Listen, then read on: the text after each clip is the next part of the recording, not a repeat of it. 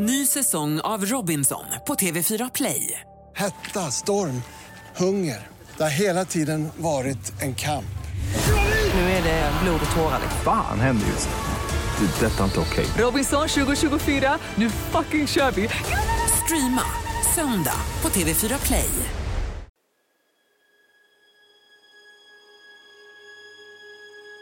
Jag tyckte att Ulf, han, han var en i en syskonskara. Han hade några bröder och någon syster. Men han tror jag var den i syskonskaran som hade blivit väldigt illa behandlad av sina föräldrar. Han kunde berätta historier. Det var så mycket bråk, alltså mot honom då, framförallt från mamman och även pappan. Så han tog med sig lite grejer, sen gick han ut i skogen på fredag eftermiddag. Sen kom han tillbaka på söndag kväll så han skulle kunna gå till skolan. Så han levde i skogen. Nyheten slog ner som en bomb i oktober 2002 på vår efterlyst redaktion precis som över hela landet. Två personer hade gripits för det 13 år gamla mordet på 10-åriga Helene Nilsson i Hörby. Två kusiner på vilka bevisen ansågs så starka att tingsrätten beslutade att häkta dem. Och det visade sig att kusinerna hade varit misstänkta redan i början av utredningen men hade försvunnit någonstans på vägen. När så Kalla fallgruppen tog över gick man igenom de gamla protokollen och hittade kusinerna. Fantastiska nyheter. Men bara ett problem. Kusinerna var oskyldiga. Men ändå så visade det sig att gripandet av de här två blev början på lösningen på inte bara ett utan två mord. Helene Nilsson försvann den 20 mars 1989. Hon skulle träffa två kompisar i Hörby men dök aldrig upp. Knappt tre timmar senare anmäldes hon försvunnen och polisen tog ärendet på allvar från första stund.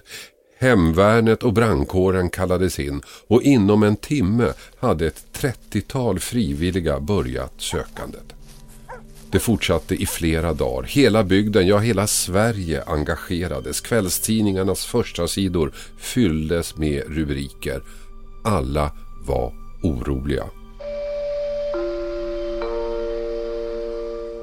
Polisen i Eslöv har tagit hjälp av 2500 orienterare för att försöka hitta den tioåriga flicka från Hörby som är spårlöst försvunnen sedan i måndags. En stor orienteringstävling i markerna utanför Hör avgörs i helgen och deltagarna har fått flickans signalement och uppmanats att vara vaksamma. Och de värsta farhågorna blev besannade. Sex dagar efter försvinnandet hittades Helens kropp och obduktionen avslöjade fasansfulla detaljer. Hon hade varit vid liv i flera dagar efter försvinnandet men inte fått vatten eller mat. Hon var våldtagen och misshandlad. Hennes sista dagar hade varit en värre mardröm än någon kunnat föreställa sig. I hennes kropp hittades också sperma, med DNA förstås, men mängden var för liten och tekniken för outvecklad för att man skulle kunna utvinna en profil ur den här lilla mängden vätska. Polisutredningen drogs igång omedelbart och kom under åren att växa till den näst största efter Palmeutredningen och liksom den resultatlös. Fem månader efter att man hittat Helen hittas ytterligare en person mördad. 26-åriga Jannika Ekblads kropp låg dumpad på en grusväg i Skåne och utredarna såg direkt likheter mellan de här morden. Morden hade skett på en annan plats än där kropparna hittades. Kropparna var inlagda i svarta sopsäckar som var omsorgsfullt tejpade. De hade sköljts av. Skadorna var likadana och hundhår fanns på båda. Ännu en sak kom att förena de två fallen. Utredningarna kom ingenstans. Arbetet var intensivt, spår efter spår följdes upp, månader blev till år, åren blev allt fler, Men framstegen uteblev. I praktiken stod båda utredningarna och stampade på samma plats. Ett spår fanns det dock. Ett mycket märkligt spår. Meddelandena. De som kunde komma från mördaren. Det första var ett brev som kom till dåvarande spaningsledaren ungefär ett halvår efter mordet på Helen och en månad efter mordet på Jannica. Mordet på Helen och Jannica. varför stod det i brevet. Jo, den jävla ensamheten och mobbad av tjejerna på jobbet ruvar på hämnd. Nästa kontakt skedde på telefon. Återigen tog den anonyme mannen på sig morden. Ytterligare telefonsamtal kom in, alla med samma innebörd. Det var jag som gjorde det. En av de som arbetade med fallet var Monica Olhed Hansson. Ja Monica, välkommen hit. Det här mordet eh, på Helene Nilsson var ju någonting som skakade om hela Sverige och det startades en utredning eh, som inte kom någonstans. Och eh, vi som var utanför hade väl gett upp på att det här skulle lösas någon gång. Men så då i, i 2002 så, så blev vi alla överraskade av att det verkade vara ett genombrott som närmar sig. Därför att ni grep och häktade två personer. Kan du berätta om det? Ja, det stämmer. Eh, det var vår spaningsledare Per-Åke Åkesson som hade läst in en hel del i Helen-ärendet och kommit fram till att de här två eh, killarna som var kusiner var intressanta. Och eh, det blev så att de greps faktiskt i oktober 2002 och häktades så småningom. Och de satt misstänkta för Helénmordet under en tid. Vad var det som gjorde att, att uh, de var intressanta i utredningen? Ja, det var ju framförallt att de redan på den tiden Helen försvann hade förhörts och de hade varit tillsammans den här eh, dagen och kvällen. Och i förhören som Per-Åke nu läste igenom så visade det sig att de hade lämnat olika uppgifter och det var lite märkligt eftersom de ändå var tillsammans. Mm. Det var väl så det började. Mm. Men de blev också häktade så det måste ju ändå ha funnits lite tyngd i, misstankarna. Ja, eh, det var det ju klart. Det var ju mer än så här. Men det var också så att så fort de hade gripits och förhören började så den ene killen här, han eh, berättade självmant då att han hade försökt eller antastat flickor i Helens ålder på den tiden när Helen försvann, eller i nära tid. Mm. Och han bodde i samma område som Helen och det gjorde även de här flickorna. Så att hans beteende var ju väldigt märkligt. Men han förnekar ju Helenmordet hela tiden. Mm. Hur kände ni då, ni som jobbade? Kände ni att ni, ni hade något på gång? Det är klart att de var ju väldigt intressanta, men på något sätt Eh, ju längre tiden gick och jag förhörde den ena kusinen och en kollega till mig förhörde den andra. På något sätt så kändes det som att det här är inte rätt. Hur, hur då? Liksom? det var nog bara en magkänsla. Jag kan inte sätta fingret och säga liksom exakt så här. Där. Eller det här var det. Nej. Men när du, när du förhör folk, för det har du ju väldigt stor erfarenhet av, kommer den här magkänslan ofta eller? Det är klart man får en magkänsla, men man kan ju inte alltid gå på den, för det är inte alltid den stämmer. Nej. Eh, I det här fallet så visar det sig i efterhand att det stämde. Men berätta då hur, hur, vad som hände sen, för sen blev det ju väldigt spännande. Ja, under tiden de här satt häktade och vi jobbade med dem så eh, träffade jag en eh, släkting till min man som jag bara kort hade träffat innan. Och hon visste ju då genom massmedia att jag jobbade med Helenmordet.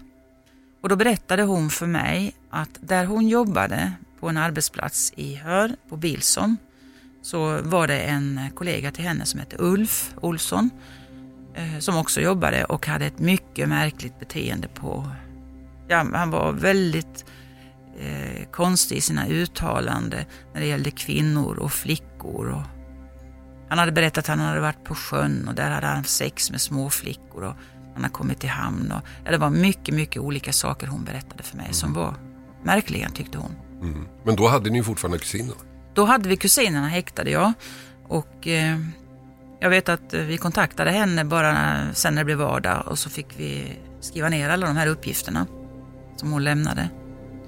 Och eh, under tiden kusinerna satt häktade så eh, gjorde vi väl inte så mycket åt det här tipset just då utan eh, jag förhörde två andra arbetskamrater till Ulf Olsson också under den här tiden för att förvissa mig om att det inte bara var hon som hade den här uppfattningen. Och det var två manliga arbetskamrater som jag hörde var för sig och de berättade också väldigt eh, märkliga saker om Ulf Olsson. Eh, ni hade från Helen ett DNA som var väldigt graverande. Men ni hade inte analyserats än och tagits fram en profil på det här DNA-spåret. Varför? Nej, det gick väl inte med de här metoderna att kunna köra fram DNA som man kunde matcha mot dagens DNA. Bortsett från spermafläcken som inte gick att analysera och samtalen som inte gick att spåra fanns inga konkreta spår. Utredningarna avtog och stannade till slut helt av. Misslyckandet var ett faktum. Hösten 2001, 12 år efter morden, tas Helenfallet upp igen. Den envise, kontroversielle och skicklige utredaren Per-Åke Åkesson läste in sig på handlingarna och lyckades övertyga cheferna att ge honom mandat att köra igång igen. Och det ledde alltså till kusinerna, de som häktades 2002 och som sågs som mycket heta kandidater. Men återupptagandet av utredningen ledde också till en annan sak. Under de 12 år som gått hade mycket hänt inom DNA-tekniken. Kanske det gick att få fram en analys nu, en profil. I Sverige gick det inte, men i Storbritannien trodde man sig kunna lyckas så spermafläcken skickades dit. Under tiden fortsatte förhören med de två kusinerna. I början av 2003 kom så genombrottet man väntat på. Det brittiska laboratoriet hade lyckats. Man hade fått fram en DNA-profil ur spermafläcken. Så nu hade de svenska poliserna äntligen ett tungt och avgörande spår. Ett spår som kunde leda till mördaren.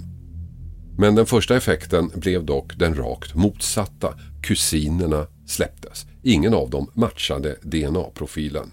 Återigen tillbaks till ruta 1. Under den här perioden då så lyckades man eh, göra något nytt program i England där man kunde köra fram den här DNA-profilen. Det måste ju vara ett genombrott för er. att Ni hade en DNA-profil.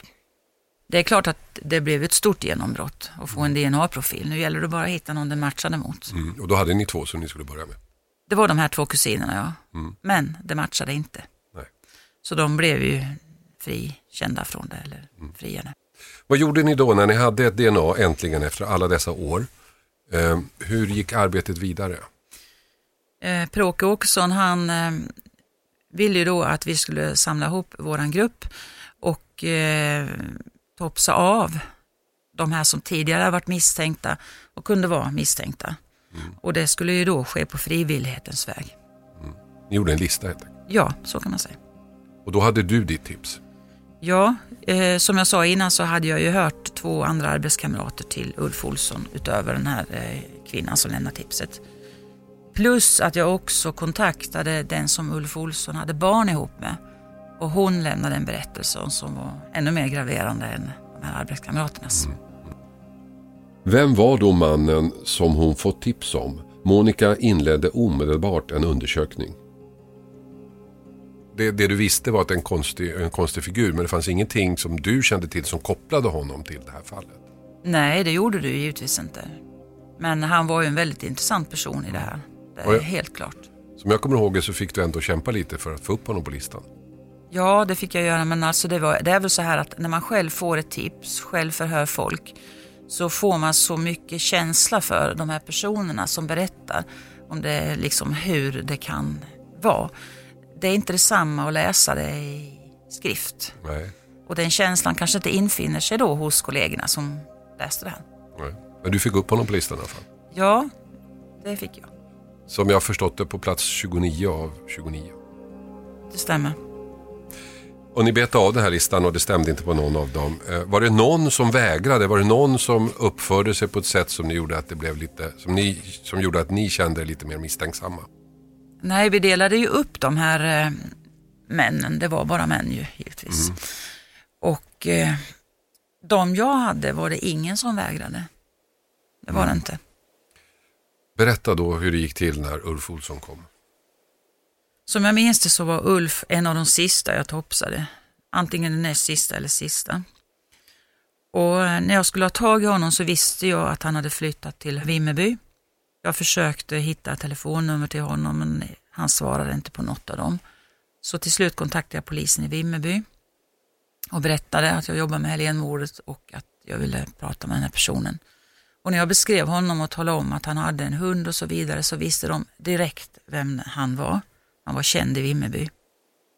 Så de åkte upp eh, och besökte Ulf Olsson och bokade en tid med honom att han skulle komma till polisstationen. Och då fick jag också telefonnumret av dem, det aktuella som han hade då.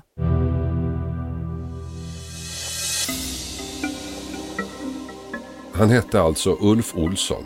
Han hade varit gift två gånger. Båda äktenskapen slutade i skilsmässa. En av skilsmässorna slutade också med en bitter vårdnadstvist som Olsson förlorade. Han tycktes ha alkoholproblem och uppfattades som märklig. I utredningsgruppen hade man satt ihop en lista på namn över personer man borde testa och jämföra mot DNA-profilen. 28 namn fanns det. Monica argumenterade för att ett 29 namn skulle sättas upp på listan, Ulf Olsson. Det var inte helt självklart. Visserligen var han en skum typ men det fanns ju ingenting som på något sätt band honom med Helen. Namn på namn på listan betades av. Till slut var det Ulf Olssons tur. Kvällen innan jag skulle åka till Vimmerby, jag skulle köra från Malmö, så ringde jag till Ulf Olsson för att förvissa mig om att han verkligen skulle komma. Och jag sa till honom att jag har långt att köra så om du inte kommer så ring mig. Men han lovade att han skulle komma. Han eh, var på polisstationen i Vimmerby före mig. Han satt och väntade in mig där och när jag kom så fick vi ett rum och påbörjade förhöret. Han var inte misstänkt då. Jag talade om för honom att jag jobbar med Helénmordet. Och han berättade lite om sig själv och så vidare. Och i slutet av det här förhöret så ville jag då att eh, han skulle lämna DNA. Och det gjorde han frivilligt. Du måste ju ha funderat jättemycket på det här. Det är klart att när jag förhörde honom så, han var ju lite sådär gråtmild och tyckte lite synd om sig själv för att det var så många som hade behandlat honom orättvist och han fick inte träffa sin son som han ville och ja, det var mycket sånt. Och när han sen lämnade topsen helt frivilligt, det är klart att man funderar ju då, vill han verkligen lämna DNA? Om han vet att han har gjort någonting mot Helen. Mm.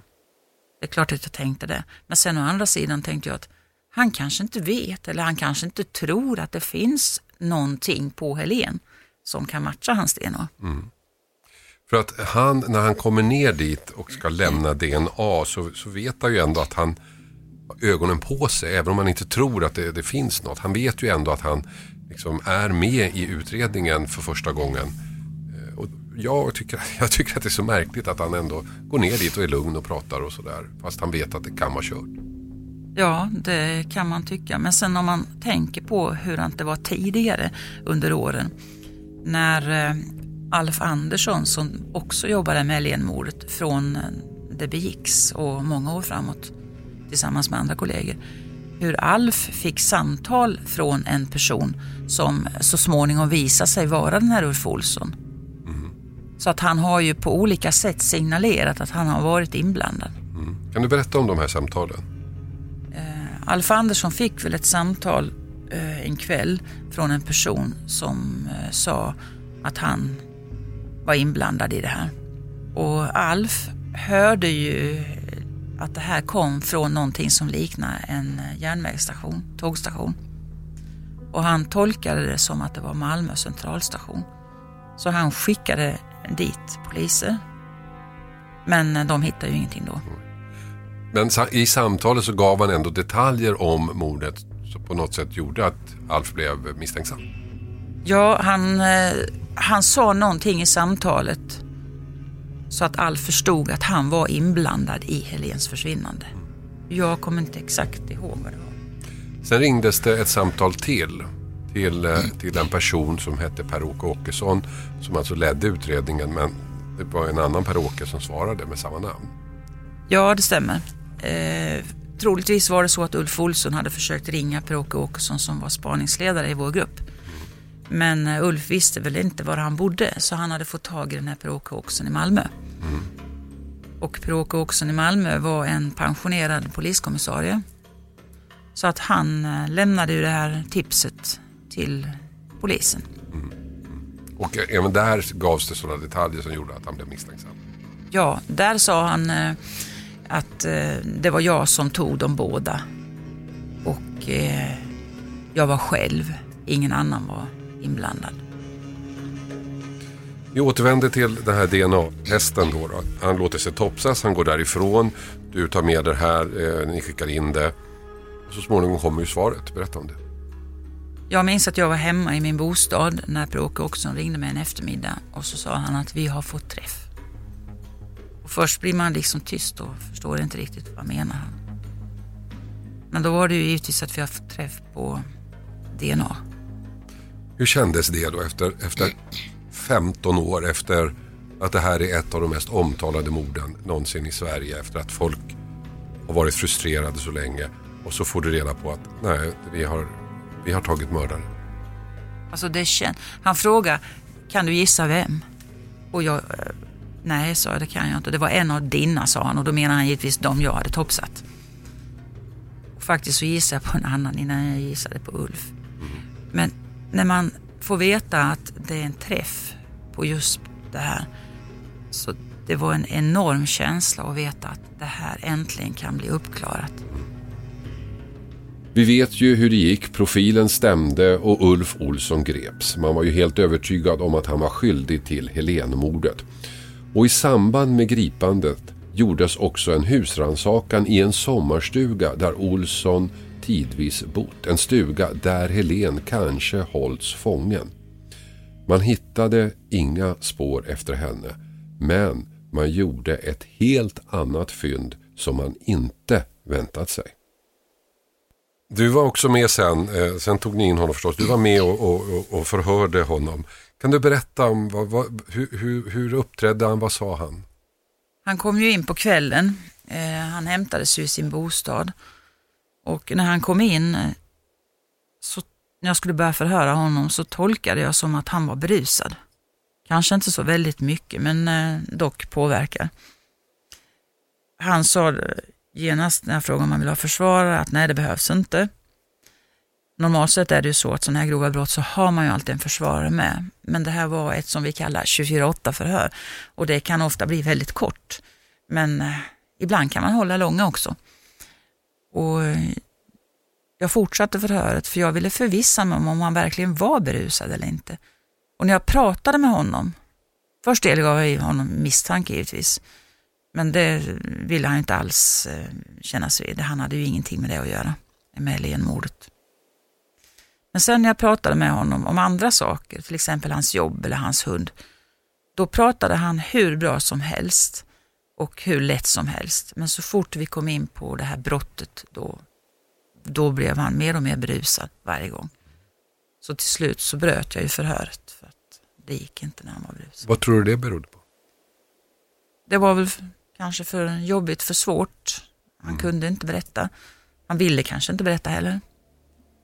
Ville hålla oss på sträckbänken. När sen då förundersökningen mot honom fortsatte så gjorde man eh, husrannsakan förstås på hans sommarstuga. Och där gjorde man ytterligare fynd. Kan du berätta om det? Eh, Den här stugan som han bodde i utanför Hör i Bokeslund, eh, det var egentligen en sommarstuga men han bodde faktiskt där permanent. Och eh, i samband med den brottsplatsundersökningen så anträffades så småningom också under eh, golvet på ett ställe blod från Jannica. Ni hittade blod, ni lät undersöka det. Jag kan tänka mig att ni från början trodde att det var Elens blod. Men så var det inte. Utan det var en helt annat offer. Ja, precis. Som också hade varit borta i 15 år. Ja, det stämmer. Augusti försvann hon, 89. Hur ställde han sig till det när du kommer in och berättar vi har hittat blod från Jannica? Han förnekar ju det. Nu hade man inte bara Helens mördare utan även Jannica Ekblads. De två morden tycktes höra ihop precis som man misstänkt från början. Men Ulf Olsson nekade till att ha mördat Helen och till att ha mördat Jannica. Det här gjorde han ju hela tiden. Han förnekade till allt. Vad fick du för bild av honom? Vem var han? Jag tyckte att Ulf eh, verkade som en person. Han, han var en i en syskonskara. Då han hade några bröder och någon syster. Men han tror jag var den i syskonskaran som hade blivit väldigt illa behandlad av sina föräldrar. Han kunde berätta historier när han hade varit eh, 10-12 års åldern, när han kom hem från skolan. Han kunde inte vara hemma för att det var så mycket bråk, alltså mot honom då, framförallt från mamman och även pappan. Så han tog med sig lite grejer, sen gick han ut i skogen på fredag eftermiddag. Sen kom han tillbaka på söndag kväll så han skulle kunna gå till skolan. Så han levde i skogen när det var eh, den årstiden som man kunde bo ute. Och man hörde historier, eller historier var det ju inte, utan man eh, fick det i förhören, hur andra människor hade sett hur Ulf, när han var ett litet blöjbarn fortfarande, blev satt ute i ett trapphus Därför hade det hänt någonting och då fick han sitta där och liksom skämmas. Mm. Men han nekade hela tiden genom alla förhör och genom rättegång och sånt där. På vilket sätt, vilken taktik använder ni för att försöka få honom att öppna sig? Ja, när man pratar med en person som har gjort sådana här saker så för det första så försöker man ju förstå den här personen, försöker tänka sig in i den här personen, hur den har fungerat och tänkt när den har gjort sådana saker. Det gäller ju att inte värdera det här på något sätt eller tänka på egna, eh, utifrån egna värderingar. Men det gick inte med Ulf. Det var på något sätt som att han var helt, helt eh, låst vid att det var inte han. Mm. Slog dig tanken någon gång att han själv trodde på vad han sa? Nej, det gjorde det egentligen inte. Nej. Så du, du, du var övertygad om att han satt och ljög? Jag tror att Ulf ljög på många saker. Mm. Medvetet? Ja, jag tror att det var medvetet. Mm. Eftersom jag tror att han var medveten om vad han hade gjort. Nej, Ulf Olsson erkände aldrig. Men bevisen mot honom var tillräckliga. Det ansåg både tingsrätten och hovrätten och dömde honom skyldig. Bevisen var hans DNA i Helens kropp, hans könshår på en tejp på säcken i vilken kroppen hittades och flera av de samtal som polisen fått ta emot från en man som erkände morden och som nu kunde spåras till Ulf Olsson. I Jannikas fall var det blodet i hans stuga som blev avgörande. Tingsrätten bestämde straffet till livstidsfängelse men hovrätten ändrade i juli 2005 påföljden till rättspsykiatrisk vård.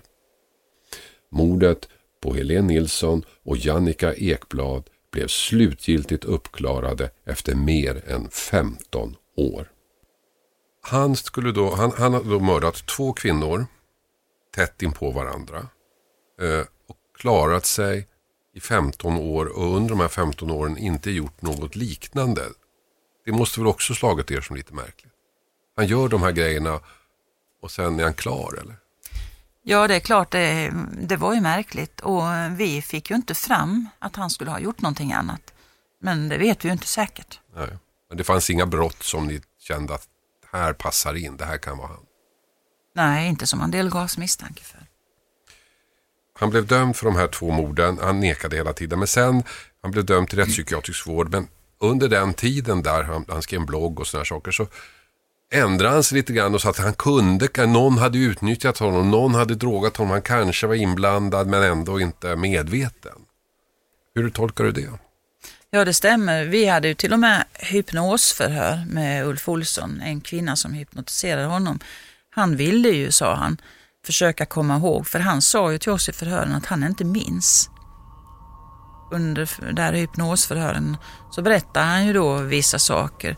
Bland annat kom det ju fram sen efteråt när vi eh, liksom började nysta i det här som han hade berättat då att han sa att han hade varit på ställen i stuga eller stugor där det fanns fina herrar.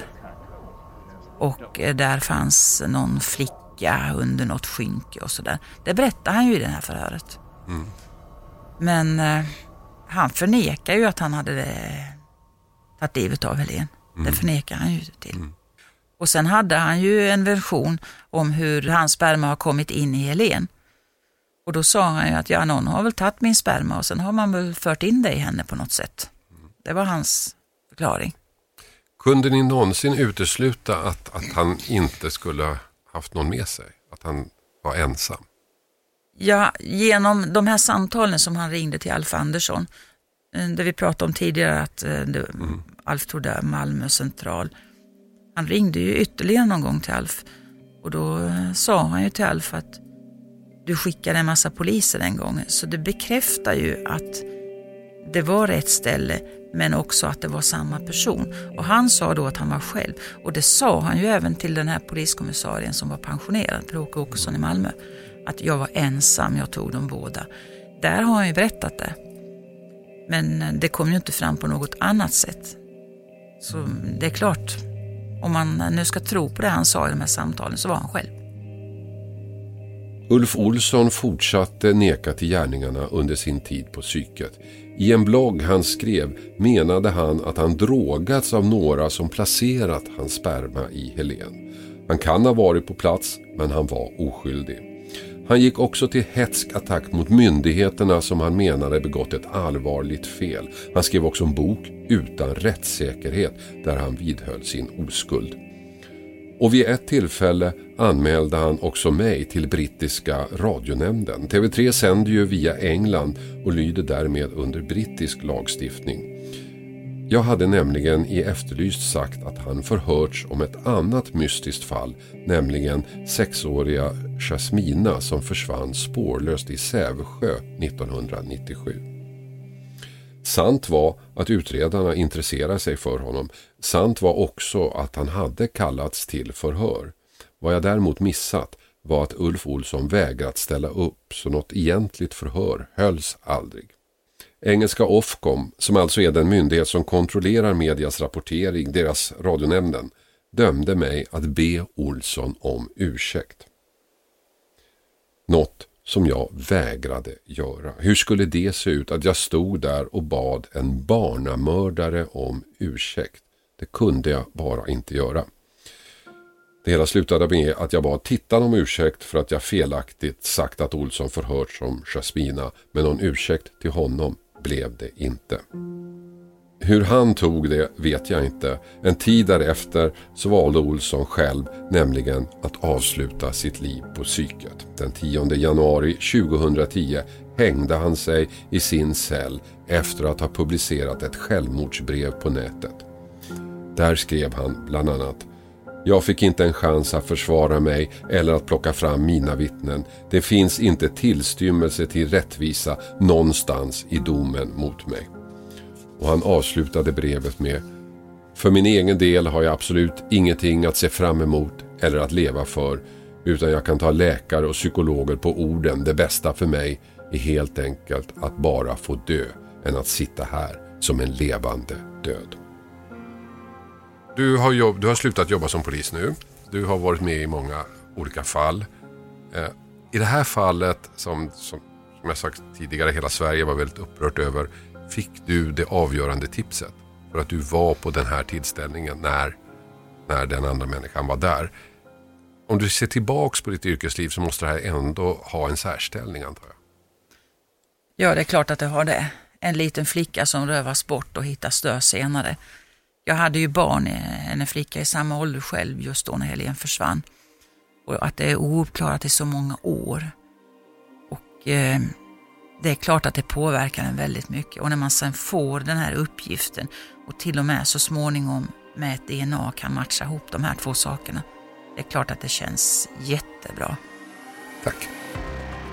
För min egen del är jag helt övertygad om hans skuld. Han mördade Helene Nilsson. Och han var definitivt med när Jannica dog. Men där finns det en del saker som skaver. Det finns vittnesuppgifter om två personer. Det finns andra saker som talar för att fler skulle kunna vara inblandade. Olsson själv hävdar ju det. Utredningsledaren Åkesson uteslöt inte den möjligheten heller. Så när det gäller Jannica Ekblads död kan det vara så att hela sanningen inte har uppdagats.